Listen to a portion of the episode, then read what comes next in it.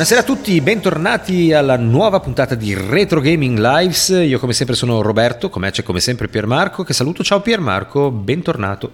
Ciao Roberto, ciao a tutti gli ascoltatori. Benissimo, questa volta parliamo di un argomento un po' più vasto forse, perché il titolo della puntata di oggi lo lascio sempre a te eh, come, come, ruolo, è quello di, di, di declamare no, i titoli delle nostre puntate. Prego. I marchi della nostra vita. I marchi. E con marchi intendiamo? Tutti gli amici che si chiamano Marco. E anche, anche Piermarco direi che ci rientrano in questo, in questo elenco, se vogliamo. No, dai, intendiamo tutti quei nominativi, quelle, quelle, ditte, ma non solo, che comunque hanno rappresentato per noi qualcosa di più, no? hanno dato un valore aggiunto ai videogame. È così? Vuoi aggiungere qualcosa da questo punto di vista? Eh, tutte, tutte le, le, aziende, le software house che hanno fatto la differenza, sia a livello di developer ma anche a livello di publisher, soprattutto nella, nel, a partire direi dal, dall'epoca d'oro degli arcade, dei coin op, no? Sì, anche se devo dire che per noi che abbiamo, abbiamo, conosciuto i primi videogame proprio con gli arcade, perché ricordo che prima ancora di arrivarci in casa, noi i videogame li abbiamo scoperti nei bar, no? nei ristoranti, negli stabilimenti balneari, forse, forse, non nelle sale giochi perché eravamo troppo piccoli per andare nelle sale giochi, però comunque noi i videogame li abbiamo conosciuti lì, poi solo successivamente sono arrivati a casa e in quell'epoca, devo essere sincero, i, le marche, no? i nominativi delle software house o non le notavo o erano storpiati perché purtroppo qua in Italia la maggior parte dei videogame arcade erano delle versioni, come dire, bootleg, no? si dice, cioè non autorizzate, non, non con il marchio giusto al posto giusto. Sì, ehm, con qualche eccezione, fortunatamente. Certo certamente. Ovviamente non, non avevamo solo dei bootleg, però è anche vero che quelli più famosi inevitabilmente spesso diventavano eh, diventavano copiati, diventavano modificati, diventavano imitati, non c'è dubbio. Eh, caso, credo che, che, il caso più eclatante sia quello di Donkey Kong che assolutamente tutti sì. abbiamo conosciuto come Crazy Kong prima di sapere. esatto, esatto, esatto. Ma infatti sai che devo riconoscere tra i tanti meriti alla, alla rivista videogiochi anche quello di averci fatto conoscere i veri marchi, perché appunto c'era una sezione arcade dove venivano illustrati illustrati i, gio- i migliori giochi di, in uscita in quel periodo, che poi erano quelli che ritrovavamo effettivamente in giro però eh, venivano presentati con i nomi veri, con la marca vera, quindi c'erano i giochi Nintendo, c'erano i giochi eh, Taito, Konami, eccetera, non c'erano quei falsacci che vedevamo in giro, quindi potevamo creare un'associazione tra quello che trovavamo in giro e l'effettivo marchio a cui apparteneva il gioco in questione si dice unire i puntini. Sì. In, realtà, in, realtà, valeva mh, eh, soprattutto per le console, nel senso che anche quelli di videogiochi avevano i loro limiti, giustamente. Però mentre per console questo problema non esisteva perché era tutta roba su cartuccia, su licenza e quindi già era più facile risalire agli originali che poi inevitabilmente erano conversioni di giochi da bar, di omonimi giochi da bar, con certo. differenze tecniche evidentissime, non, senza alcun dubbio, però comunque eh, ricordiamo che per esempio Atari di, diventò famosa per, per, riuscire a pubblicare anche conversioni ingiocabili a costo di avere comunque quel nome, sì, quel titolo esatto. nel, nel, nel, loro portafoglio, certo. Esatto. Eh, tra l'altro devo dire una cosa, che eh, quando ero veramente piccolo, cioè proprio all'epoca delle prime console, eh, per noi giocatori esisteva sì l'Atari, magari esisteva eh, la Mattel con Intellivision, c'era il ColecoVision, c'era il Videopack Philip, no? c'erano queste Philips, c'erano questi, questi nomi, ma non si andava oltre a quello, cioè questo è un gioco Atari, questo è un gioco Mattel, fine. In realtà poi le cose cambiarono però abbastanza in fretta perché nacquero i cosiddetti third party, no? Si dice ancora così anche oggi. Cioè quelle, quelle, quelle software house esterne alla casa produttrice dell'hardware. E per cui a quel punto, almeno per il sottoscritto, è incominciato a nascere davvero l'attaccamento a un marchio piuttosto che a un altro. Ah, io, io già dai tempi del, della fine degli anni 70 uh, um, roba come Space Invaders eh, o, o, poi all'inizio degli anni 80 ehm, Pac-Man o anche nel 79 mi ricordo Galaxian erano già, erano già cose che bene o male avevano, avevano marchi ben visibili almeno per quanto riguardava la sala giochi. L'esplosione io non essendo passato dalla fase eh, console, console 8 bit ehm, ce l'ho avuta con, con gli home computer certo. dal, dal Commodore 64 sono venute fuori tutte quelle quelle conversioni di, di, di, titoli arcade del bar che il Commodore 64 faceva anche abbastanza egregiamente e, e poi da lì chiaramente anche la, lo, lo, scoprire gli originali ehm, in effetti devo ammettere che per esempio io eh, eh la prima volta Frogger l'ho visto in versione Commodore 64 quindi già qualche anno dopo rispetto all'originale della sala giochi infatti per me Frogger era Sierra Online perché era quella l'azienda che aveva fatto certo. il primo, il, la versione Commodore 64 prima che Konami. Ehm, però poi vabbè ho scoperto che era, che era così. Ecco, vedi, invece, io, io, invece dicevo delle console tipo Atari, eccetera, perché eh, c'è stato veramente qualcosa di notevole in quell'occasione, cioè la nascita di queste software house terze parti ha portato veramente un'innovazione tecnologica in giochi che, come hai detto giustamente tu, avevano una differenza tecnica rispetto alle controparti da sala imbarazzante. Però qualcuno è riuscito proprio per poter essere in concorrenza con la Atari, che era la casa madre, è riuscita a creare, non solo per Atari, eh, anche per Intellivision, anche per, per, le altre console dell'epoca, dei giochi che fossero decisamente migliori dal punto di vista tecnico. E in quest'ottica eh, io ricordo diverse ditte terze che appunto cominciarono a far breccia nel mio cuore, e potrei citare almeno 4-5 diverse, ma ce n'è una in particolare che esiste tuttora anche oggi. Forse hai già capito di chi sto parlando. Eh, immagino che sia l'Activision. Direi. Eh sì, di cui tra l'altro l'Activision in, questi, in quest'ultimo anno è al centro di, eh, di, continui discorsi per l'acquisizione da parte di Microsoft che si fa, che non si fa. Un, un discorso che veramente mi ha stracciato l'anima, non ne posso più, però purtroppo ce lo stiamo tirando dietro da un anno ancora adesso non, non, non è definita no, la questione. La, la, cosa interessante è che se andiamo a guardare effettivamente l'evoluzione storica del mercato dei videogiochi, è partito un po' tutto da Atari a livello di mercato, mm, in sala giochi chiaramente, prima che mm, a casa, a casa. Console. Questo mm, chiaramente per quanto riguarda il mondo occidentale dei videogiochi, perché poi diciamo che in Oriente i giapponesi eh, sono, sono, passati diciamo, al contrattacco mm, inizialmente con, con la licenza dei, dei, dei, videogiochi Atari, ma poi eh, creando loro mm, e prendendo loro il dominio del mercato con titoli che effettivamente andavano oltre quello che eh, si faceva in Occidente.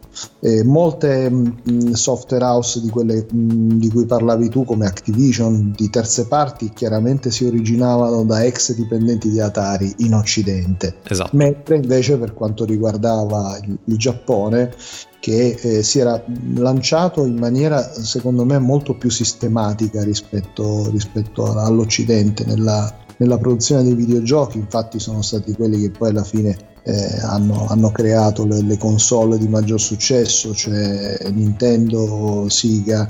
E, chiaramente lì c'è, c'è stata proprio una, una, una, maggiore specializzazione nel mercato dei videogiochi perché comunque il Giappone era già eh, un gigante del, dell'elettronica e della microelettronica eh, sin dalla, dalla, seconda guerra mondiale, quindi tutti gli ammennicoli che andavano dal, dal, dagli orologi eh, digitali piuttosto che le calcolatrici erano proprio giapponesi. Eh, esatto, esatto. Infatti io se dovessi parlare dei miei marchi eh, preferiti in sala giochi, eh, non per, per scelta mh, soggettiva, ma per, per mh, guardando quali sono i titoli arcade che alla fine mi, mi, sono, mi sono, piaciuti di più. Eh, sono, sono, tre sono tutti e tre giapponesi con tutto che sono affezionatissimo a, a, ad aziende come appunto Atari come, come, come Namco. Ehm, però ehm, Namco poi alla fine è comunque giapponese, giapponese sì. esatto esatto. Ehm, però alla fine mh, mm, i miei tre preferiti sono Konami, eh, Capcom e, e Siga. Eh sì, in effetti come darti torto. Ci vengono in mente alcuni dei videogame arcade, videogiochi arcade più, più iconici di, della fine anni 70 inizio anni 80 con queste marche, effettivamente. Per una questione di, di, di quantità, nel senso che ci sono titoli Taito che mi sono piaciuti come anche Namco, come anche Nintendo, SNK in sala giochi o Atari, ci mancherebbe.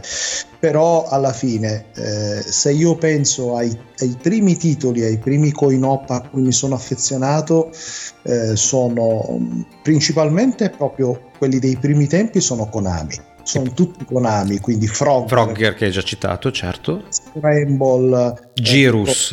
Eh, eh, infatti, mamma mia, Girus, uno dei, uno dei miei grandi amori. Girus, esatto, ma anche Puyan per dire. Poi a te non piaceva Time, time, time Pilot, no. ma a me piaceva un sacco. No, io lo detestavo. Ci ho provato tantissimo a giocarci, ma ero veramente negato. Mi, mi inseccavano sempre, non riuscivo mai ad andare avanti. Poi, vabbè, metà anni 80 per me Green Beret è stato ah, bellissimo titolo, il titolo, poi riguardandolo adesso fa sorridere perché era molto ingenuo. Ma Però era divertente, con i cani che ti saltavano addosso, a me piaceva tantissimo Gribert. E anche eh, nel, nel, periodo terminale della, del, del, diciamo, degli ultimi fuochi, degli ultimi botti dei coin-op, eh, Konami ha firmato Silent Scope e, e poi il seguito che secondo me dal punto di vista anche dell'innovazione dell'hardware con quella specie di, di fucile da cecchino che di fatto nel mirino aveva un altro, un altro monitor eh, comunque ha, ha, lasciato a Konami quella, la, la, corona che si era conquistato fin dalla, dalla fine degli anni 70 e, e, questo per quanto riguarda vabbè, Konami. Konami. Poi Capcom eh, da, dalla metà degli anni 80 in poi, anche lì eh, giochi della Madonna, Ghost and Goblins 1942 che eh, è, stato, è, stato, uno dei primi shooter up a scorrimento verticale a, a, innovare il genere da molti punti di vista. Certo. Comando, cavolo, comando, dove lo vogliamo mettere? Sì. E, e vabbè, e poi più avanti, quindi già parliamo della fine degli anni 80, inizio anni 90, Strike, picchiadura, sì. Final Fight, eh, Street Fighter 2, cioè titoli, eh, titoli, pazzeschi. Tra l'altro Capcom è una di quelle che, che promuove di più le, le, le, raccolte in tema retro gaming mm, su console di, di quelli che sono i, i, I classici, i suoi, sì, sui classici. classici coin op ed effettivamente ancora oggi, al di là del fatto che sono videogiochi eh, semplici dal punto di vista del gameplay, eh, sono titoli che anche tecnicamente eh, per quanto riguarda le vette per esempio della grafica in pixel art ci sono i titoli Capcom eh, relativi per esempio alla, al marchio di Dungeons and Dragons che sono spettacolari cioè ancora adesso veramente sono eh, delle opere d'arte dal punto di vista estetico eh? quindi si difendono ancora benissimo yes. e poi quando si parlava per me di, di, di spettacolarità del coin op non, non, mi poteva non venire in mente il marchio Sega per forza per forza. È iniziato in sordina con, con titoli eh, minori di cui che ne so mi viene in mente giusto Pengo con, con la musichetta di popcorn. Ci ho giocato eh, io quello parecchio anche ma, ma poi dalla, dalla, dalla, metà degli anni 80 con tutti i giochi di Yu Suzuki è esplosa completamente certo grande game designer di tutti i tempi Outrun Outrun, Outrun 2 cavoli. Super Econ, Afterburner eh, cioè è tutta roba che è veramente sfondata tra l'altro sono mamma mia Angon, eh, quanto ci ho giocato ad Angon, mamma mia. Sai che è stata la prima a portare, a portare in sala giochi i giochi in, in 3D in tempo reale applicati a, mm, diciamo, a generi che, che, non, che, fino a prima di Siga non, non, non, non lo erano, certo. Non erano fatti, fatti, così, cioè mi viene in mente appunto, non lo so, il, il picchiaduro, quindi Virtua, eh, il Virtua Fighter fa, fatto che, che, è stato il primo picchiaduro in 3D, insomma, era una roba spaventosa da vedersi. Ecco, Virtual Fighter forse è uno di quei giochi però che è invecchiato male, perché se lo guardi adesso è veramente imbarazzante, non credi? E eh beh, cioè, se guardi il primo Virtua Fighter o il secondo, sì, se guardi l'ultimo, che credo sia il quinto, che è stato fatto anche su, su PlayStation 4, è, è, spettacolare. D'accordo, ma se prendi Street Fighter 2 nel confronto ne esce a testa alta, voglio eh, dire No, sono, due cose, sono due cose molto diverse. Eh, secondo me hanno tutte e due la, la loro nicchia di dignità. Street Fighter 2 rimane il, il picchiaduro più tecnico mh, grazie a questa complessità di, di, di, comandi e quindi anche di, di colpi eh, dove Virtua Fighter 5 ha mh, chiaramente meno, meno, meno, pulsanti e quindi meno comandi però ha anche lui il suo perché perché ha le sue parate contrattacchi e cose di questo tipo eh. sì, ma dicevo da un punto di vista grafico se prendi le macchine prendi il, il primo Virtua Fighter e il, lo Street Fighter 2 originale originale, pur essendo quasi dello stesso periodo, secondo me vince la versione bitmap di, di Street Fighter. Eh beh, beh, beh, beh, grazie, grazie alla fava, nel senso che con Street Fighter 2 si era all'apice della grafica bitmap. Eh, non, è, non, è, stato certo il primo gioco bitmap che è uscito nella storia. Con Virtua Fighter invece si era all'alba dei eh, giochi. Lo so. Però all'epoca sembrava una, una novità così figa, invece adesso. Forse è giusto Virtua Racing era uscito prima di Virtua Fighter, eh? eh, come, come, serie Virtua. Poi, hanno, poi, si sono lanciati, hanno fatto Virtua Cop, Virtua Striker, tutti i Virtua possibili immaginabili, sì. però, però Virtua Racing. Sì, mentre invece Street Fighter 2 era un punto, a parte il fatto che era già eh, un 2, perché se vedi il primo Street Fighter, mm, un po' di mal di pancia ti viene, eh? però al di là di questo eh, era comunque un punto di arrivo perché la grafica 2D ci si lavorava dal, dall'inizio, la grafica bitmap era nata praticamente dalla, quasi dall'alba dei, dell'era dei videogiochi, eh, quindi eh, mentre invece quella, quella 3D era un'evoluzione molto migliorata di, di, di, della grafica vettoriale che aveva solo i contorni, ma era come un po' ripartire da zero a livello estetico, ma con la, con la terza dimensione. Possiamo... Soprattutto nei giochi di guida, secondo me faceva la differenza. Eh. Possiamo, eh. dire, scusa, possiamo dire che eh, Street Fighter 2 sia l'apice della grafica bitmap? Secondo te? No. No. no. Secondo me Street Fighter 2 è eh, la pietra miliare nella, nella, storia del genere dei, dei beat'em up um, uno contro uno, quindi dei picchiaduro uno contro uno.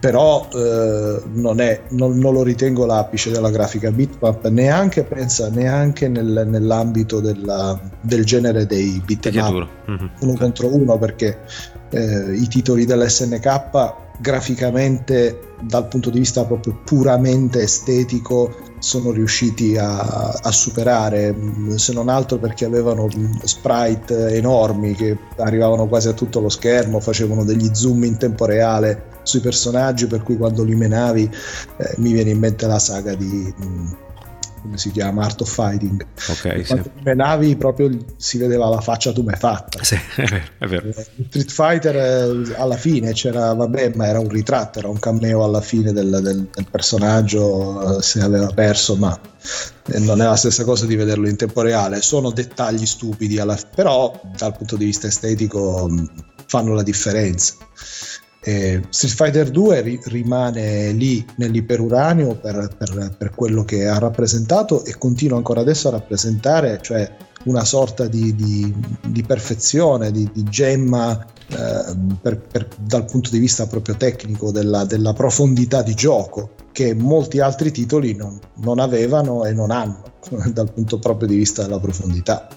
E, e, tant'è che in effetti anche quando nelle ultime incarnazioni è passato al 3D ha mantenuto il più possibile quel, quello schema che era sempre quello del, dello Street Fighter 2 eh, bitmap del, del, degli anni 90 anche se siamo arrivati al, al, al 5 al 6 che deve uscire adesso non è comunque molto diverso. Ma senti un po', Street Fighter 2 ce l'ha un nome il, il suo autore? Noi conosciamo tutti Yu Suzuki per uh, Virtua Fighter, ma, eh, ma, per quanto riguarda Street Fighter 2 c'è un nome, qualcuno a cui associarlo?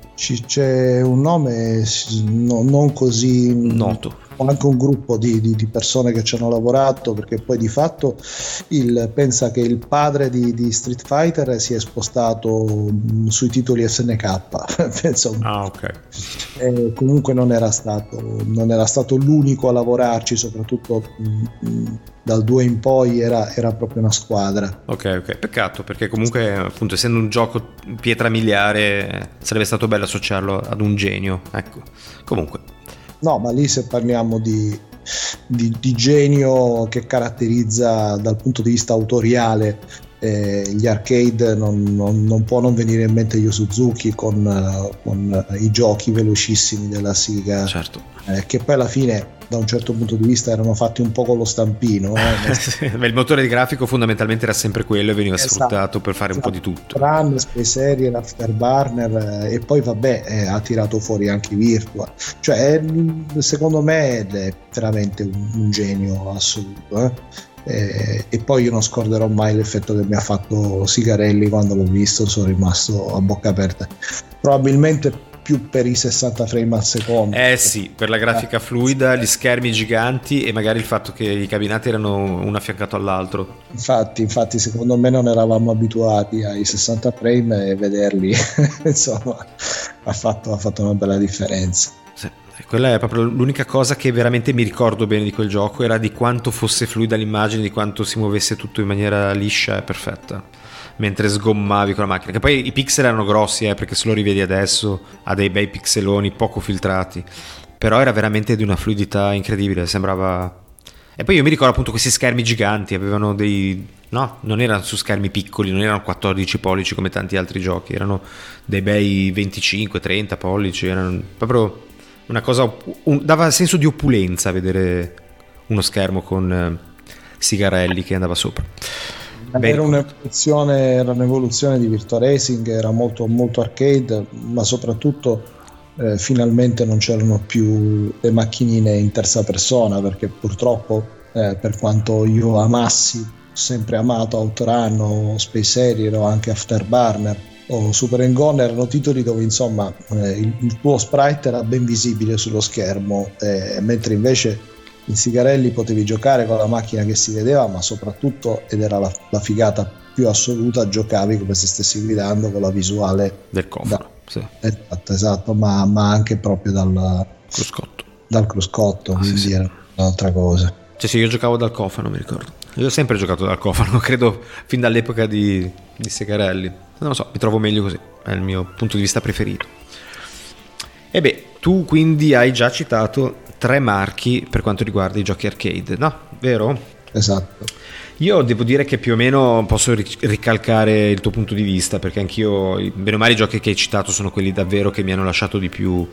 Ecco, vedi, per quanto riguarda Sega, sicuramente era un marchio che, al, al di là del fatto che era un marchio particolare, no? come, per come suona il nome, era un marchio comunque ben visibile, ben riconoscibile fin dai tempi di Angon, per cui sì, Sega sì, ma prima mh, effettivamente ricordarmi che Capcom avesse fatto Ghost and Goblin, magari sì, ma già Stri- eh, Strider, Strider come si dice, 1942, e parliamo proprio dei primi giochi, cosa c'era? Pang, eh, aiutami.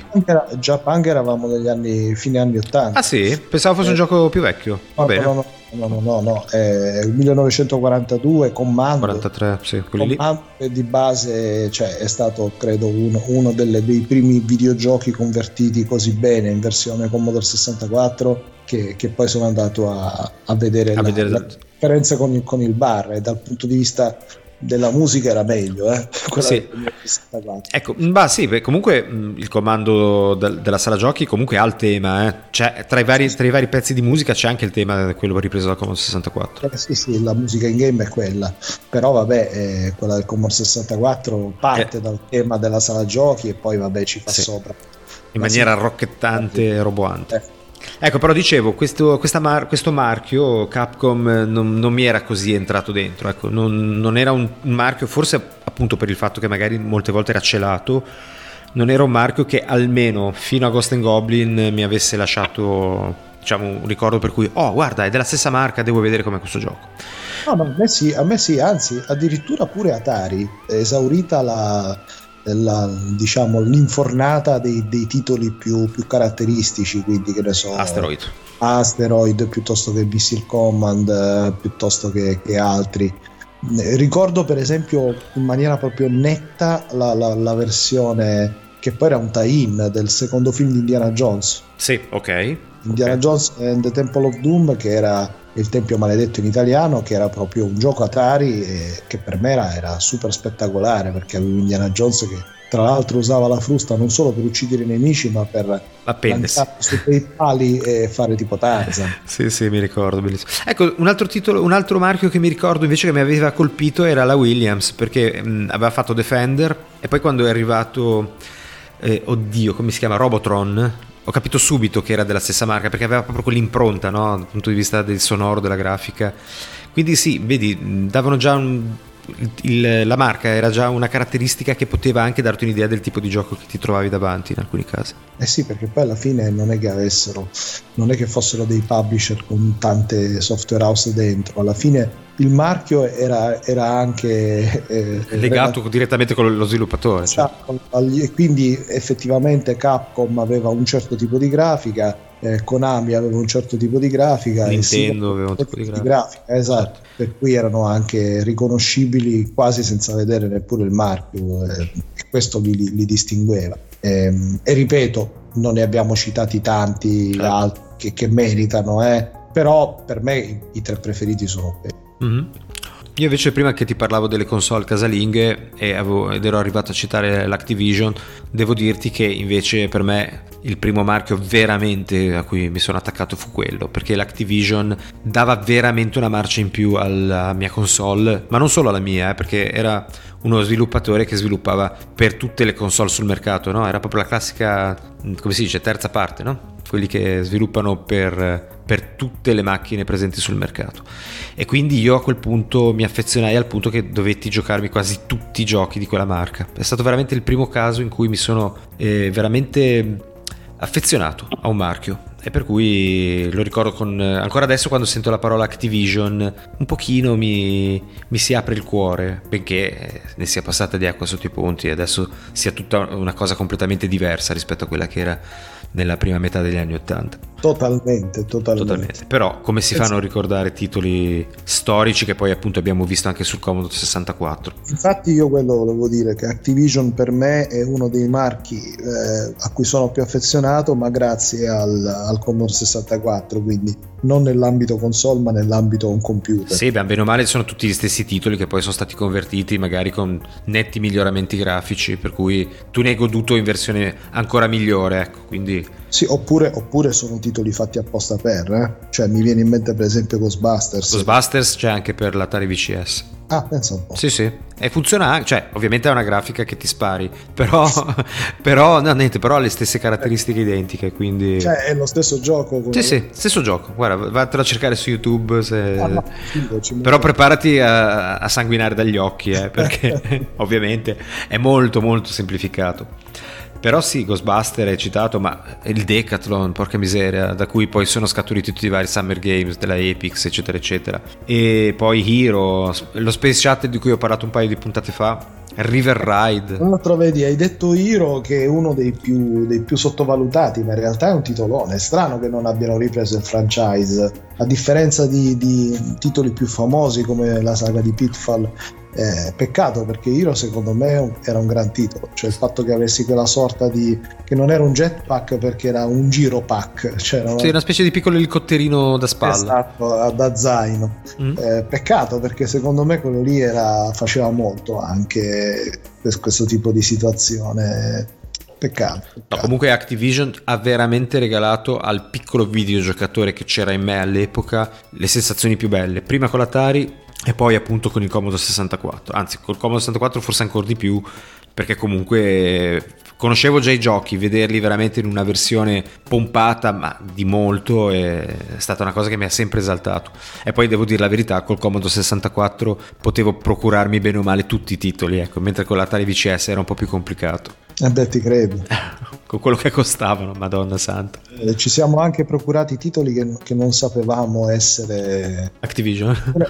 esatto, esatto, appunto. E poi, cioè, io ho scoperto eh, anche anni dopo che praticamente magari un certo tipo di titolo avevo, aveva, era completamente diverso perché era piratato e io lo avevo solo in versione piratata. Eh.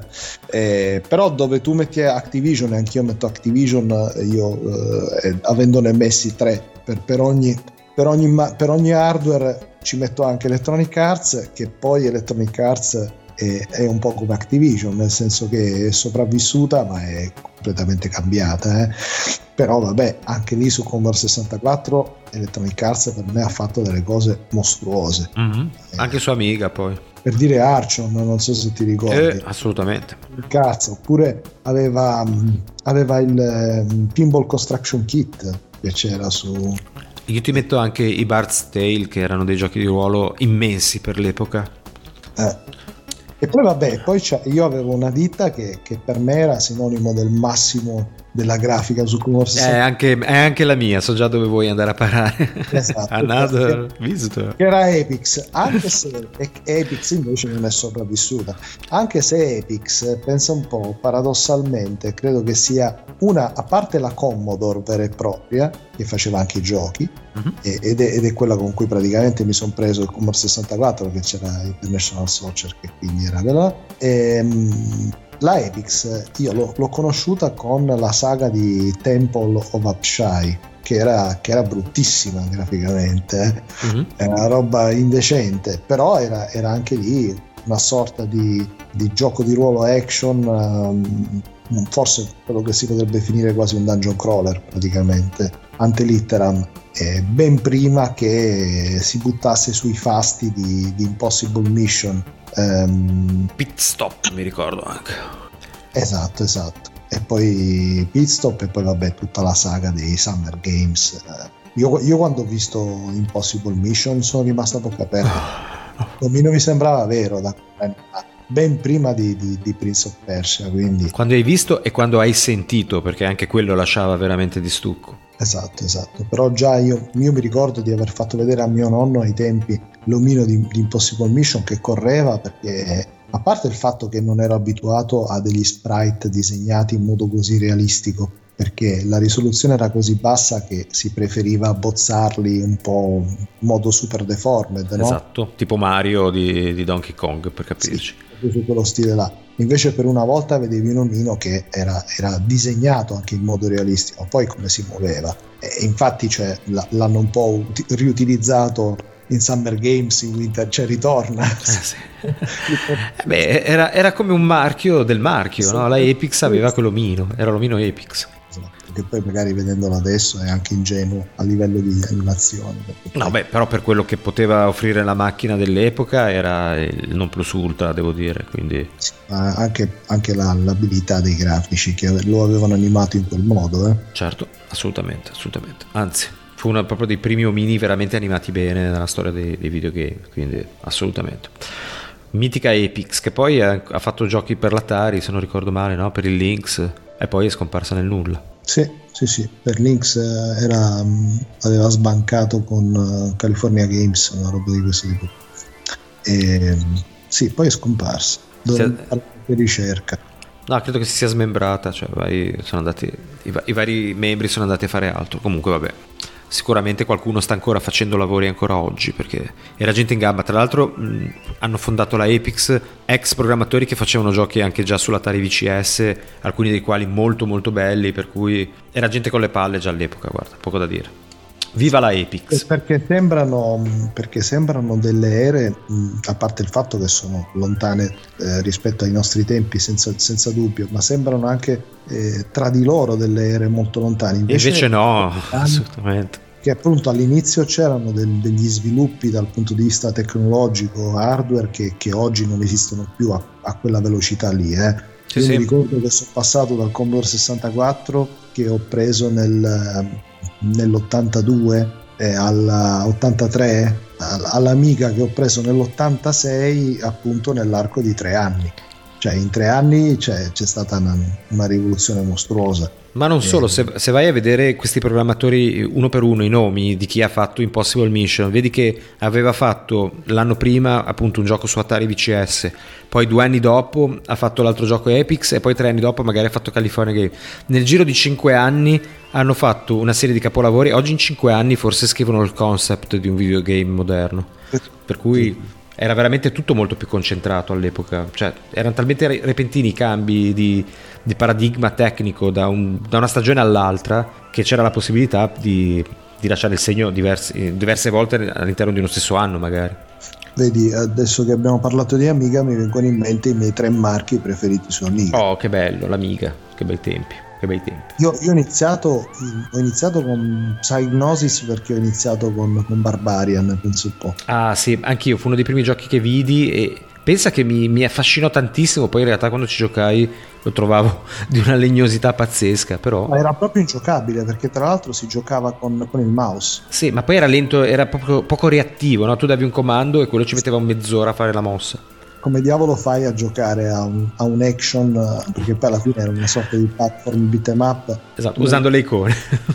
Usando le icone Dio santo attivate dal, dal mouse era una cosa da diventare però cavoli era affascinante perché era una cosa nuova no? usare il mouse per, per, per, comandare un omino. Per me era quello che mi aveva affascinato. Ho detto questa è proprio una cosa via il Commodore 64 questo è, è, è il futuro, eh. è la novità e questo poi vabbè dove vogliamo mettere la Cinemaware che è proprio quella per cui mi sono comprato l'amico amiga perché io ho visto, ho visto le immagini sulle riviste di Defender of the Crown e proprio mi è caduta la mascella per terra perché mi sembravano quasi delle, degli artwork, mi sembravano proprio gli artwork eh, che, che dei programmi di grafica. Il fatto che ci fosse tutto il gioco fatto così per me era, era fuori di testa, per cui Cinemaware e Psygnosis erano proprio i, i, marchi di Amiga e poi vabbè ero molto affezionato alle avventure, alle avventure testuali. Anch'io. Il Magnetic Scrolls, uh, Uber Alles, uh, perché anche lì c'era quella grafica da, da illustrazione di The Pawn ho parlato in lungo e largo e tu di Fish di Fish sì, eh, sì, sì. The Fish ma anche di Jinxter di The Guild of Thieves insomma ce n'era veramente per così, per noi amanti delle avventure. E non ci metto dentro Lucasfilm perché la, la sposto sul PC, eh? ah. non perché non abbia giocato ai giochi Lucas su, su, su, Amiga, ci mancherebbe, e prima ancora anche su Commodore 64, roba tipo Labyrinth e, e altri titoli. Però preferisco spostarlo su PC perché è là che è arrivata al top delle, delle avventure punta e clicca sì, in effetti, sì, sì. Infatti era un po' a cavallo delle due, delle due macchine, devo essere sincero. Sì. Mm. Era quel periodo in cui l'Amiga ci stava abbandonando e, e, quindi ci siamo trasferiti sui lidi più tecnologici e graficamente avanzati dei PC. Che per me anche là i tre marchi sono Lucasfilm. E va bene, siamo d'accordo. Voglio dire apposta Lucasfilm, non Luca, LucasArts perché intendo proprio le prime, le prime tornate. E mm. poi vabbè, id Software, id Software con uh, Doom, Quake ha, ha veramente spaccato e ha, ha, rivoluzionato il mondo dei giochi d'azione eh, in 3D. E poi vabbè Blizzard perché Blizzard prima che si fondesse con Activision con i suoi Warcraft e Diablo anche lì uh, per me ha fatto, ha fatto la storia dei, dei, videogiochi su PC. Ecco, tu hai citato l'ID Software e mi hai fatto venire in mente che tra le mie marche preferite c'era la mitica Raven Software che come forse ti ricorderai è un'azienda che ha sempre utilizzato le tecnologie altrui, in particolare quelle dell'ID, per cui utilizzò i motori di Doom e di Quake, per fare delle versioni di giochi un po' più orientati verso il fantasy e verso la ruolistica. Action Athletic. Sì, non solo, ma prima ancora sua amiga aveva fatto un gioco che si chiamava Black Crypt, che era un stile Dungeon Master, che mi è piaciuto tantissimo, quindi ho iniziato ad amarlo lì questo, questo marchio. Adesso stavo cercando, perché mi è venuto in mente adesso, il, l'elenco dei giochi della Raven Software, perché mi ricordo che c'era un periodo proprio che andavo a caccia di quei titoli per giocarmeli tutti e probabilmente lo feci anche. Vediamo un po' se trovo qualcosa. Tu ti ricordi qualche titolo? Avevi giocato, che so, a Exen, a Exen 2? Ho giocato a Exen e ad Heretic. Ok, che erano più o meno uno il seguito dell'altro. Esatto, esatto. Ecco, Black Crypt, Shadowcaster, Heretic, Exen. Poi c'è Exen 2, poi c'è Heretic 2. Poi ha fatto tutta la serie di Soldier of Fortune. E... Vediamo. La famigerata serie di Soldier of Fortune che però se non sbaglio fu pubblicata da Activision. Sì, è possibile, loro erano dei sviluppatori, quindi sì, sicuramente hanno, anche, forse anche i primi giochi Action eccetera erano, erano poi pubblicati dalla ID Software. Eh, adesso... Scandalo di Soldier of Fortune perché potevi infierire sui cadaveri, ma prima ancora a seconda di dove sparavi, essendo un gioco in, in 3D, alla fine il, il, il, corpo del nemico reagiva dove veniva colpito col proiettile, nel senso sì, che sì. saltare le braccia, roba che poi ha funzionato benissimo nell'ambito dei videogiochi contro gli zombie, no? Lì ha funzionato alla grande. Certo. E poi niente, sono finiti a fare i Call of Duty, i Call of Duty eh, negli ultimi anni. Quindi sono, è, una, è, una, casa che è rimasta ed è partita da, da piccole cose, come, come, è successo per tante altre, ed è arrivata a fare dei colossi come Call of Duty, Modern Warfare, Advanced Warfare, eccetera, eccetera, eccetera, eccetera. Quando io parlavo di Lucasfilm eh, piuttosto che appunto di, di Blizzard, ehm, o anche di software, parlavo appunto della, del, del di quello che per me è stato il periodo PC, quindi mm-hmm. parlavo della... Sì, sì, del metà anni 90 diciamo. La prima metà degli anni 90. Sì, esatto, quando, e... quando hai smesso con l'Amiga e sei passato al PC. Certo. Esatto, perché poi se uno dovesse guardare la storia del PC non arriva a fine dei giorni nostri per cui non, non la finiremo più infatti no non la finiremo più sono, sono, sono fermato lì perché poi alla fine non, non, è più retro gaming nel senso che con l'era delle, delle console anche delle console a 16 bit, eh, che per me partono appunto dall'inizio degli anni 90. Quindi sono un po' una roba che è andata per qualche anno in parallelo col PC, poi ho abbandonato il PC e mi ci sono dedicato al 100%, partendo dal, dal Super Famicom e poi eh, il Neo Geo e poi vabbè eh, PlayStation 1 e così via. Per me è già un'era, un'era, mm, non dico moderna perché non è un'era moderna, però è già un'altra era in cui le aziende cominciavano a essere veramente tante e, e, e ce n'erano tantissime di valide, eh, per cui... Sì, sì, guarda, io ti posso citare un, un, di questo periodo stesso di cui stiamo parlando, ad esempio un, un, altro marchio a cui ero molto affezionato era la Westwood, con il suo, con il, con il suo Adobe Holder, tanto per ricominciare, ma poi anche con tutti gli altri giochi che sono seguiti, tipo... Ehm, come si chiama? Aspetta, Dune. Dune, bravissimo. Dune, Dune e Dune 2. Poi hanno fatto delle avventure grafiche tipo Lands of Lore, eh, Legend of Kirandia, non so se te lo ricordi. E, Command and Conquer. Esatto, quello già era una declinazione di giochi che non mi hanno mai fatto impazzire più di tanto, perché in tempo reale a me i tattici hanno sempre messo ansia più che divertimento. Comunque, era, una, era una, assolutamente una, mm, un'azienda che, diciamo che quando si, si parlava di, di, lei mi si rizzavano le antenne ed ero sempre pronto a vedere che cosa stavano per proporci. Per motivi di giochi di ruolo, però. Sì, fondamentalmente sì. Beh, sì, perché comunque a me piacciono i dungeon crawler, loro no, sono, no, erano dei maestri da quel punto di vista. Ho fatto questa battuta perché in realtà eh, sono diventati famosi appunto con gli strategici in tempo reale, in realtà. Sì, però erano già molto famosi, dai, cioè voglio dire. No, no, per carità, però se uno pensa a Westwood più che Lens of Lore gli viene in mente Command Conquer. Eh, a me invece no, mi viene in mente Eddie Beholder e ma Lens è, of Lore.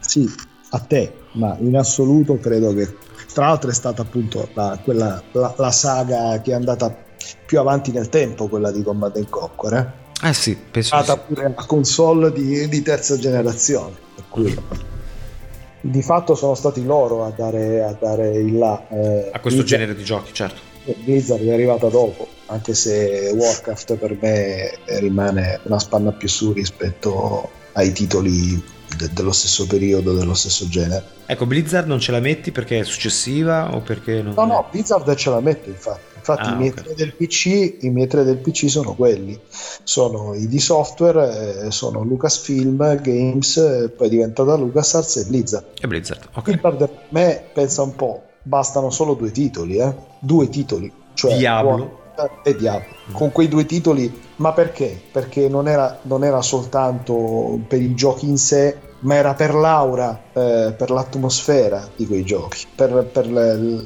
la direzione artistica. Eh, io mi ricordo che appunto le, le, presentazioni, perché erano ancora i tempi in cui guardavamo le presentazioni, la, la grafica nei videogiochi non era così realistica eh, così perfetta da, da, da farci sognare. Eh, noi abbiamo iniziato a sognare prima e, e, credo di parlare a plurale, di parlare anche per te, prima dalle copertine delle scatole, no? Dal, dalle, dalle, scatole dei videogiochi che erano eh un'altra sì rispetto ai videogiochi e parlo chiaramente degli anni 80. Che poi vedevamo anche come pubblicità sulle riviste perché magari vederle esatto. proprio vederle esatto. direttamente era difficile. E poi siamo passati alle presentazioni, infatti credo che per anni il sogno sia stato quello di immaginare dei videogiochi che, che avessero la stessa grafica delle presentazioni. Eh sì.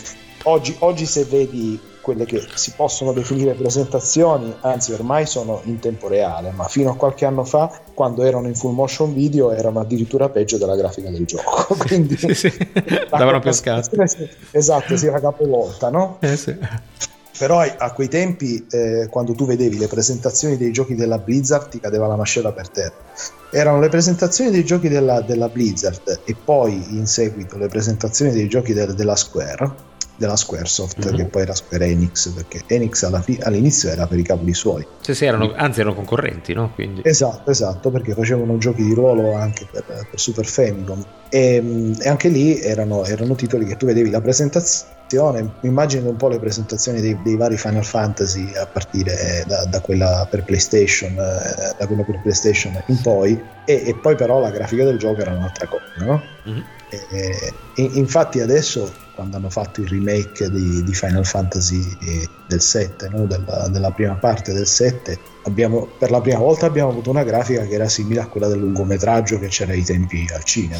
Sì, eh. sì, vero, vero. Uscivano i lungometraggi, andavamo a vederli anche se magari poi faceva schifo in sé il film per le animazioni. Io credo che molti siano andati a vedere i lungometraggi di Final Fantasy e ci abbiano capito ben poco, ma perché, anche perché si rimaneva storditi da, dall'opulenza della grafica chiaramente in, in, fatta al computer e che era, era talmente un'evoluzione di, di, quella relativa ai videogiochi che avevamo che tutti sognavamo un giorno di avere un videogioco con quella grafica lì.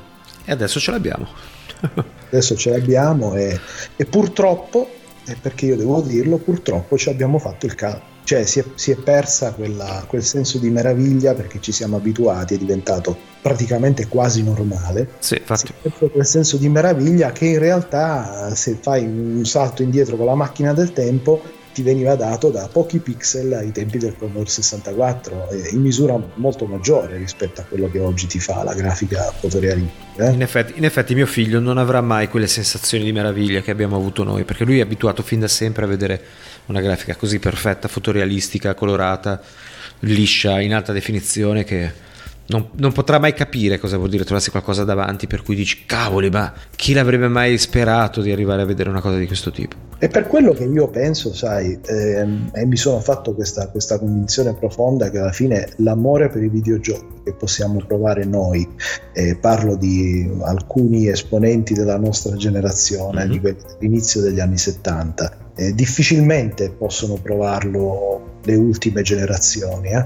ancora ancora secondo me chi è nato fino a metà degli anni 80 eh, o alla fine degli anni 80 ancora ancora può, può, arrivarci a una cosa del genere ma già secondo me dal 2000 in poi eh, è difficile trovare qualcuno perché appunto si è arrivati a un punto tale per cui non c'è più questo, questo senso di meraviglia dato da, dalla novità che faceva la differenza in termini di impatto estetico di effetti speciali e cose di questo tipo noi abbiamo proprio vissuto questa, questa evoluzione che per quanto veloce è comunque stata un impatto fortissimo perché siamo partiti da, dai LED dei giochi della Mattel, delle console portatili della Mattel, del, ti ricordi del basket, eh. di cose di tipo per arrivare a, a oggi a cose mostruose, ma anche quando ci limitavamo ai, ai, titoli su Intellivision, su Atari o i primi giochi da bar, era già roba da, da, restare con gli occhi sgranati. Cioè, io mi ricordo che veramente io entravo in sala giochi e il tempo che trascorreva a giocare a Queen Hop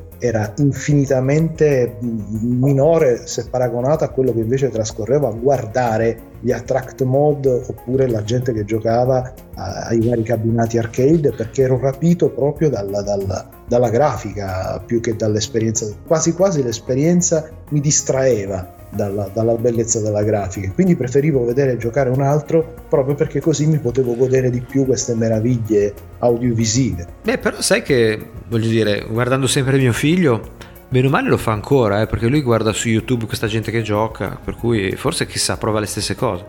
Oppure quella lì è una questione proprio di pigrizia No, no, non credo, lui ama anche giocare. Parlo di, parlo di tuo figlio, eh. No, ma in generale, lui gli piace giocare, non è quello il problema, però gli piace anche vedere cosa fanno eh, gli altri. Boh. Potrebbe capire perché, sì. perché gli piace anche vedere, perché io parlo per me, eh. cioè eh, io spesso, anch'io mi soffermo a guardare un po' di gameplay perché penso che è molto più veloce così piuttosto che andare a... A installarti il gioco. Appunto oggi si parla anche di installare quando sì. si parla di console, quindi anche quello. E, ehm, cioè, alla fine eh, il gameplay visto su, su, YouTube me lo sono visto di tutti i giochi, non è così invece per, per quelli che mi sono giocato rispetto a quelli che ho, eh, ne ho giocati una frazione, però invece il gameplay più o meno l'ho visto di tutti, fosse anche un, un, gameplay limitato a un semplice trailer di gameplay, ma quello l'ho visto sicuramente di tutti, perché è più immediato, è più fruibile, è più veloce, ci mancherebbe. Eh, ha poco senso tra l'altro se ci pensi ormai con, con, i titoli che girano adesso che sono sicuramente molto più complessi, più profondi ha poco senso installare il gioco, giocarci 5 minuti poi toglierlo, disinstallarlo e metterne un altro oppure lasciarlo lì e non sì, è inutile sì. neanche cominciare a giocarci no? Concordo. invece il gameplay tu ti metti il filmato, lo vedi e poi niente, cambi filmato fai dell'altro, eh, non, non, ti vengono i sensi di colpa come invece giocare il gioco e giocarci 5 minuti e lasciare. Cioè, io ho i sensi di colpa perché ho lasciato Demon Soul a metà, perché poi ho fatto dell'altro. Infatti, mi riprometto di tornarci. Devo ancora finire il primo God of War. Eh, devo finire per la seconda volta Spider-Man perché prima l'ho finito su PlayStation 5 e siccome ce l'avevo già installato su PlayStation 4 Pro e ha due, due liste diverse di trofei e mi piace molto come gioco in sé, voglio finirlo anche su PlayStation 4. Non parlo del gioco principale, parlo dei, delle missioni aggiuntive dei DLC, quindi il gioco principale l'ho già finito anche su, sulla Pro. Quindi è una cosa diversa secondo me perché quando giochi c'è anche un, un impegno che chiaramente non esiste se paragonato a vedere il, il filmato. Certo. Però vedi, il fatto, il fatto che... Che oggi abbondino queste cose, per me è più un sintomo di, di, di pigrizia, perché per me è così, è più che, più che una scelta. Pigrizia, con tanta scelta che c'è di giochi, forse appunto più che pigrizia è necessità. Se vuoi farti un'idea su tante cose, non hai altra scelta che questa. Ma, no, ma per noi sì, perché siamo dei super appassionati. Per l'utente che invece non, non ha questo tipo di, di passione così sfegatata, eh, secondo me è più una questione di, di, pigrizia, perché magari, che ne so, eh, preferisce vederli giocati che comprarseli e giocarli in molti casi. Eh? eh forse magari costa meno. non solo costa meno, ma poi se ci pensi, voglio dire, eh, prendi un titolo che ne so, ne sparo uno a caso e lo scelgo vecchio apposta. Prendi un titolo con, come Uncharted, mm. è sicuramente un'altra cosa come tutti i giochi, giocarselo rispetto a vedere il filmato Certo. Però c'hai voglia di, di, di, comprarlo, di giocartelo e ti guardi il filmato, perdi gran parte dell'esperienza, ma non perdi tutta l'esperienza, perché poi alla fine, essendo un titolo anche molto cinematografico, a un certo punto se lo vedi giocato non è che sia, che sia la fine del mondo, cioè che sia una roba che dici no, mi sono, ho, ho rovinato completamente meglio vederlo giocato, anzi in certi casi uno dice sai che mi viene più comodo così. Sì, infatti ti devi sbattere anche poco, quindi Va bene, va bene, sì, è vero. Comunque, guarda, mi ricordo che quando ero un ragazzino io amavo giocare, però a un certo punto mi piaceva anche smettere e guardarmi i cartoni animati. Ecco, e forse magari i ragazzini di oggi, anziché guardare i cartoni animati, si guardano qualche youtuber simpatico che, che li, tra- li intrattiene giocando. Chi lo sa? Bisognerebbe intervistare un po' di ragazzini e chiedere cosa, cosa, ci trovano di così bello nel guardare i giochi, guardare gli altri giocare. Cosa che comunque facevamo anche noi in sala giochi, eh, per carità. Sì, no, infatti. Eh, a, a, me oggi viene difficile guardare gli youtuber, eh? mi viene molto difficile guardare gli youtuber, no, però infatti, è impossibile per me. Sono un adolescente, quindi è un'altra cosa. Eh, apprezzo molto di più invece quelli che sono dei, dei contenuti riguardanti la critica sui videogiochi oppure la, la ricostruzione storica, quello sì. Sì, d'accordo. È il motivo per cui ascolto i podcast, anche, anche quelli quelli che fanno un po' di ricostruzione storica sono sempre più interessati, un po' per confrontare anche quelli che sono i miei ricordi, le mie opinioni con quelli di altre persone che come noi hanno avuto la fortuna di vivere quest'epoca. Caro Piermarco, te l'ho detto già tante volte, noi siamo privilegiati da questo punto di vista. Come hai detto tu all'inizio della puntata, eh, forse siamo appunto la generazione giusta per amare visceralmente i, i giochi, proprio perché li abbiamo visti nascere, no? Siamo come dei papà che hanno visto il figlio nascere e diventare adulto però forse c'è anche dell'altro, forse avevamo proprio una mentalità diversa rispetto a quella che, che si può avere oggi, chi lo sa.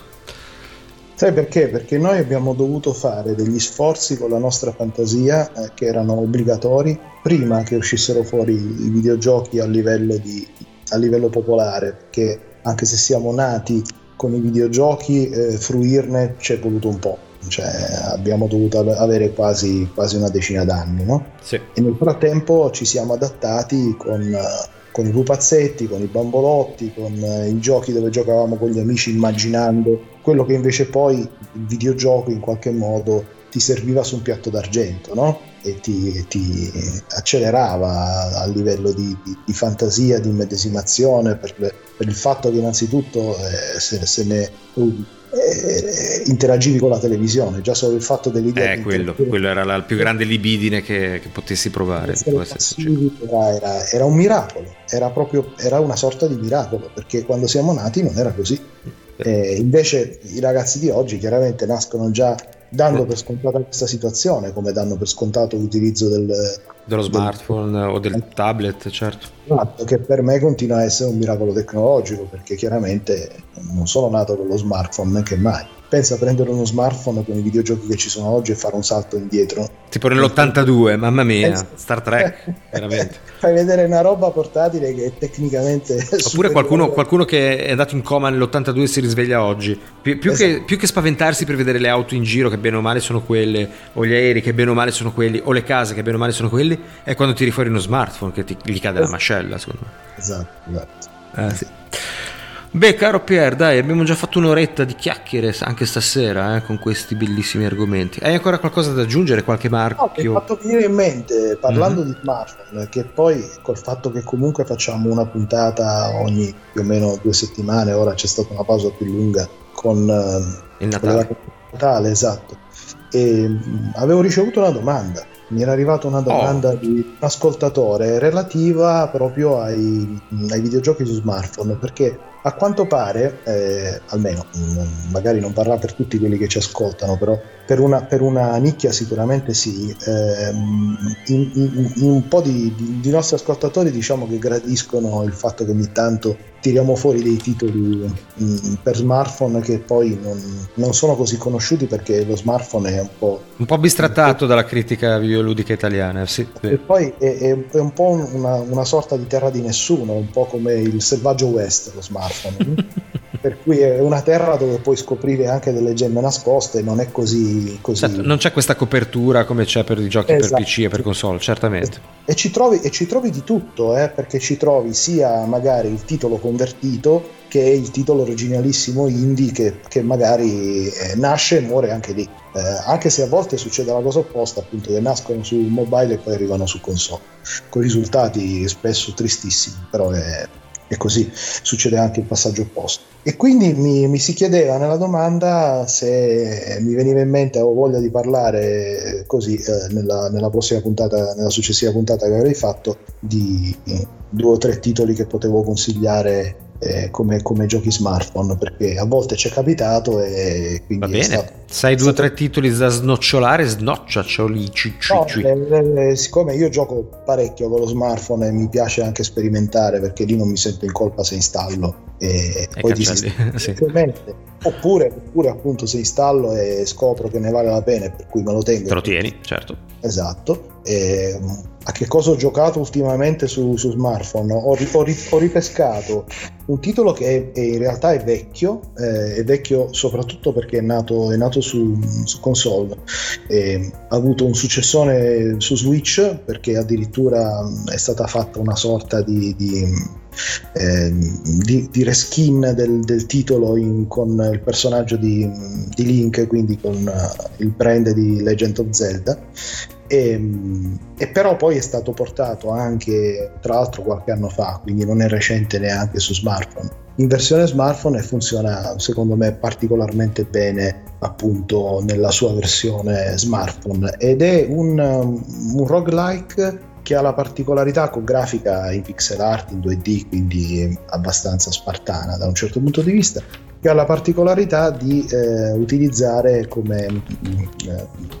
diciamo, per, per muoversi eh, sia il tuo personaggio che i nemici il, il, ritmo della musica che va in sottofondo e si chiama, non so se lo conosci, si chiama Crypt uh, of the Necrodancer. Sì, sì, un titolo storico.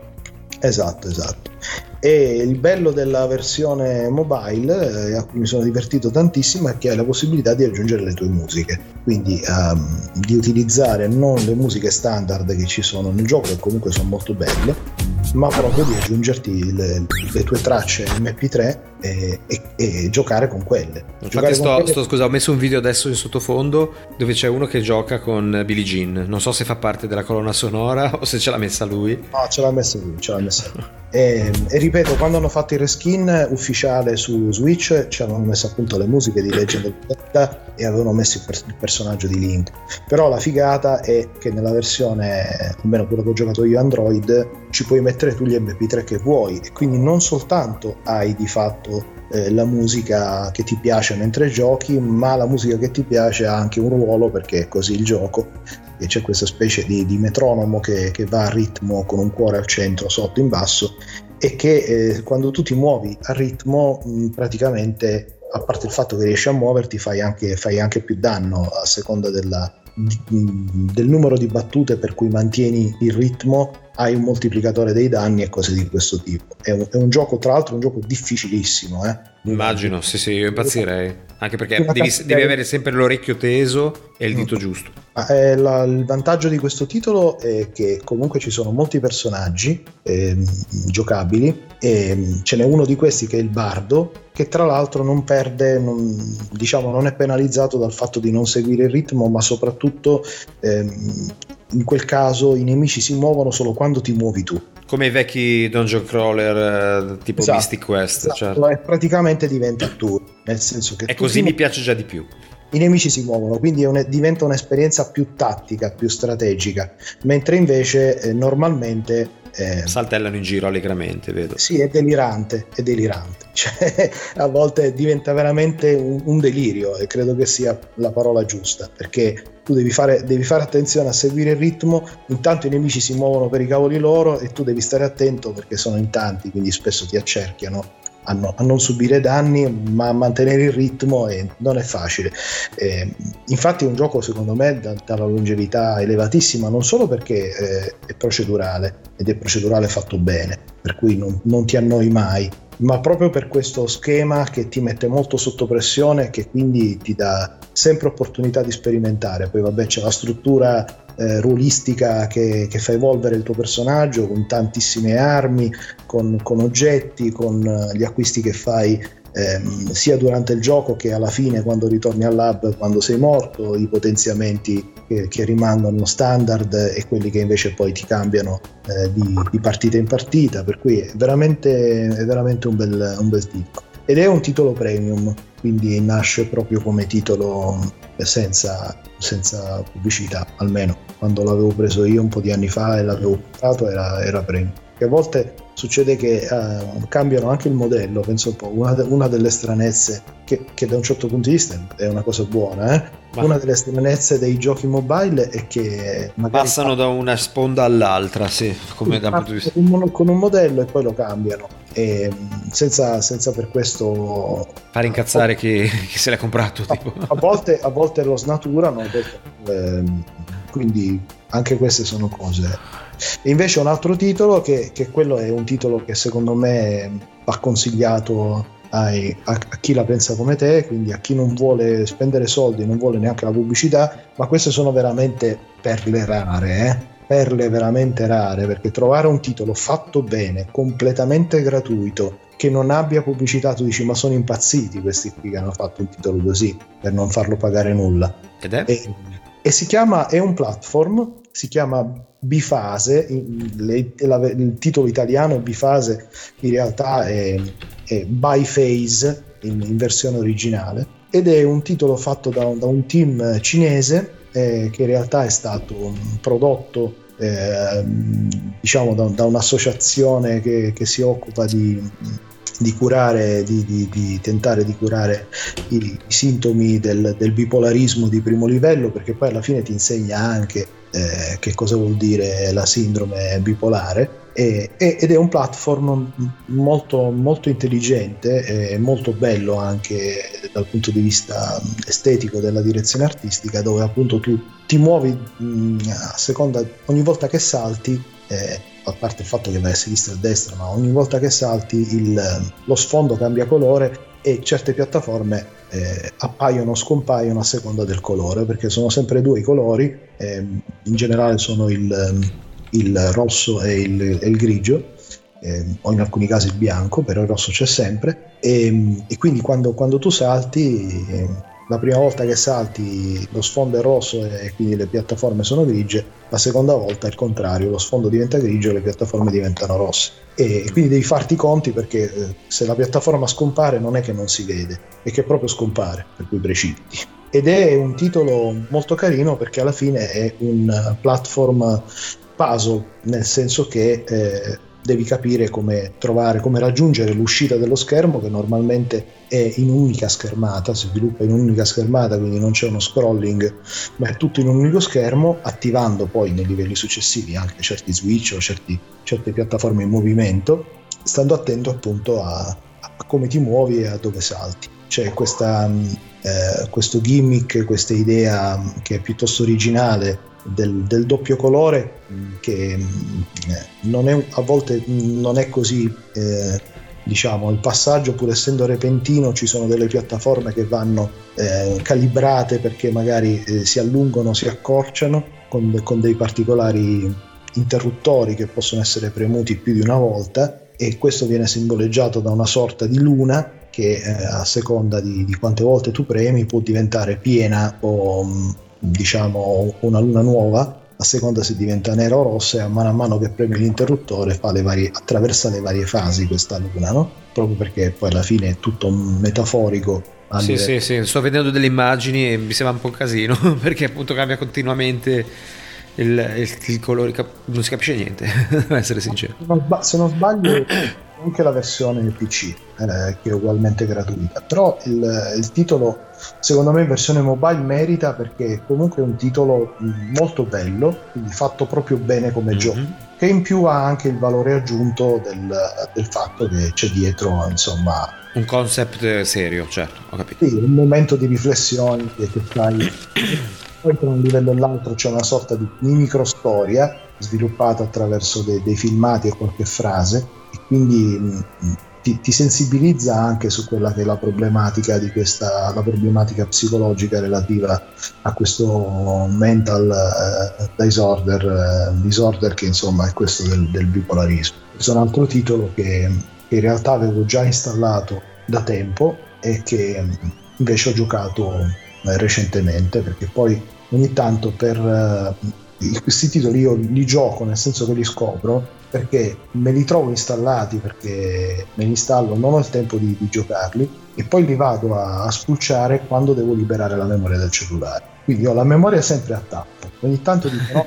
fare una, una, cosa nuova cosa che e lì mi vado a scoprire dei titoli che magari avevo già da un anno e passa installati su, sullo smartphone e con l'occasione di dire devo liberare un po' me li gioco e li finisco e quindi a quel punto li disinstallo. Chiaro, quindi, chiaro, chiaro, chiaro. Hai ancora un gioco? Anche io ne ho uno, eh, tra l'altro. Comunque, vai. Prudenza pensa che invece me lo, sono, me lo sono proprio tenuto stretto. Perché, eh. no, guarda, mi, allora mi ispira quel gioco, però il fatto che bisogna dare ritmo, quindi bisogna sempre sentire la musica costantemente, non, non ce la posso fare. A me piace giocare mentre sento podcast, faccio altre cose, concentrarmi sulla musica diventerei folle. Questo, questo poco ma sicuro non è un titolo che puoi fare come sottofondo d'altro, certo. Sottofondo. Non c'è è tutto il contrario di Vampire uh, Survivors. Esatto, che era il gioco di cui volevo parlare io. Non lo sapevo. Infatti, no, ma infatti volevo solo dire due parole su Vampire Survivors. L'ho rovinato apposta perché invece quello ne avevamo anche parlato che ci stavi giocando. Quello là è un titolo che veramente puoi, puoi fare qualsiasi altra cosa. Ah, io mangio di solito, tanto basta usare un pollice per giocarci, non è che richiesto. Senza scadere nella volgarità. No, no, no, io quando in pausa pranzo, in pausa pranzo io mi mangio le cose con, usando una mano e l'altra mano col, col mignolo, esatto. col pollice gioco. Impieghi tipo un decimo del cervello e una mano. Il sì, sì, sì, infatti. Puoi anche camminare. No, anche perché comunque è un gioco sempre uguale a se stesso, poi alla fine uno quando incomincia a capire quali sono eh, diciamo le combinazioni di, di, potenziamenti più utili usa quelle e cerca, poi fondamentalmente bisogna solo cercare di, di, fare gli obiettivi, non è che bisogna fare chissà cosa.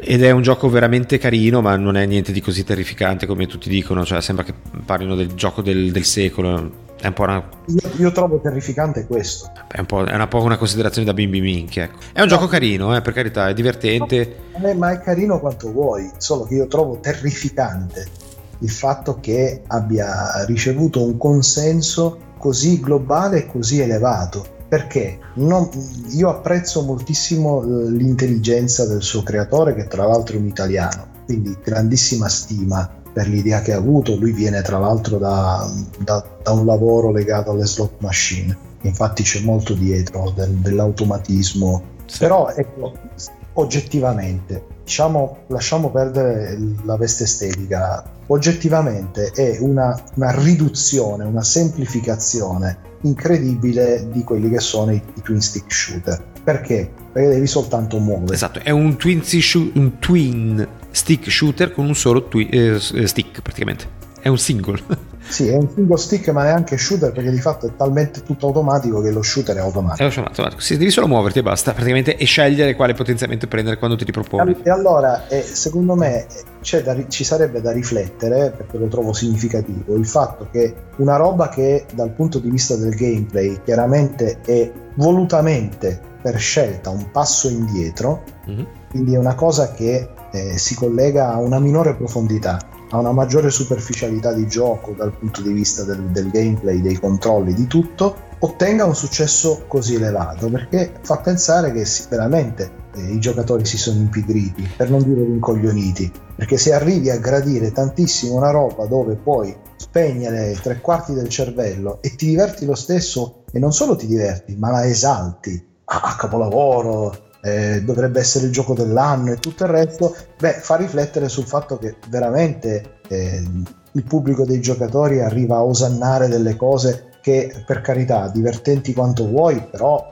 oggettivamente semplicistiche e, e... però sai che posso dirti però fa in un certo senso. Qualche volta fa l'effetto wow di cui parlavamo prima perché ci sono dei momenti in cui lo schermo è talmente pieno di oggetti tra nemici puntini di esperienza da raccogliere armi spari proiettili ma veramente si parla di migliaia di cose che si muovono. Ma te ne trovo un miliardo di così eh. ho capito però questo comunque ha il suo impatto secondo me. mobile, ma anche su mobile. Sì, comunque ma anche vecchi anni. Ah, comunque ha un suo impatto questo gioco. Sprite di nemici che ti vengono, orde, centinaia di sprite di nemici che ti vengono addosso. Eh. Non lo so, però c'è sempre quell'esaltazione nel rompere il gioco, no? a parte che hai un, due proiettili in croce e dopo un quarto d'ora fai fuori migliaia di mostri tutti in una botta sola. Comunque... Sopravvivi, se sopravvivi perché va anche molto a culo. Sì, ma no, diciamo che va così le prime partite, quando incominci a sbloccare un po' di armi è quasi impossibile che muori con qualunque personaggio. È anche, è anche facile come gioco. Cioè non Vabbè, comunque ripeto, ce l'ho anch'io, eh. e, e, sicuramente lo apprezzo di più alla, rispetto alla versione console Xbox, che di fatto è, è praticamente identica, ma è pure a pagamento. Cioè, alla fine, secondo me, paradossalmente, ha più senso veramente giocarlo su mobile proprio per questa sua natura ehm, scanzonata, leggera, che non ti ho perché alla fine se lo giochi su, sullo schermo di un televisore a 10.000 pollici, a parte il fatto che eh, la grafica ti sembra più brutta, ma a parte quello devi guardare lo schermo, eh, mentre invece su uno schermino piccolo veramente puoi fare dell'altro cioè puoi mangiare, puoi, puoi fare... Sì, sì, faccio così assolutamente. Quindi non ha senso, secondo me ha molto meno senso giocarlo su, su Xbox. No, tra l'altro appunto è identica la versione per, per telefonino. Cioè, ha, ha, ha, dei contenuti aggiuntivi che forse adesso l'autore ha detto che farà uscire anche in versione mobile, appunto immagino a pagamento. Sì. Però comunque il punto è proprio dato dal fatto che è un gioco dove non ti devi impegnare, è giusto che sia su uno schermo piccolo, perché veramente puoi fare dell'altro. Mm, contrariamente al fatto che se stai a guardare uno schermo a 60 60 pollici non, non, non, è facile fare dell'altro nel frattempo. Effettivamente, è un po' uno spreco. Però ripeto a me la cosa che mi ha non dico indignato ma sicuramente deluso parecchio è stato questo, questo consenso generale non tanto all'intelligenza del suo creatore perché la merita. La merita assolutamente sì, sì. ma proprio dal punto di vista del, del, del, del volerne fare quasi il gioco dell'anno che sinceramente è come dire prendere non lo so uh, Flappy Bird e, e dire il gioco del, del, del secolo. Cioè, eh, che sia diventato un fenomeno virale di costume è un conto, ma da lì a farlo diventare il gioco dell'anno ce ne passa perché significa veramente eh, to- regredire Va bene, comunque però non, non, facciamo troppo gli snob, dai comunque è un gioco carino, io mi, ci Ma gioco spesso, mi diverto. È, è, è, da snob dire, dire, che è un gioco semplicistico. No, no, non dico questo, però dire cioè, che insomma n- nessuno siamo... capisce niente, siamo gli unici che... Ma non è che nessuno capisce niente, è che veramente... Allora, cioè, ah, io ho iniziato dicendo che è un, è un, gioco carino, però non riesco a capire cos'è questa cosa, questa esaltazione generale. Quindi sono d'accordo con te. Ecco, non è che dico no, no. no, no, ma per una volta. Anzi,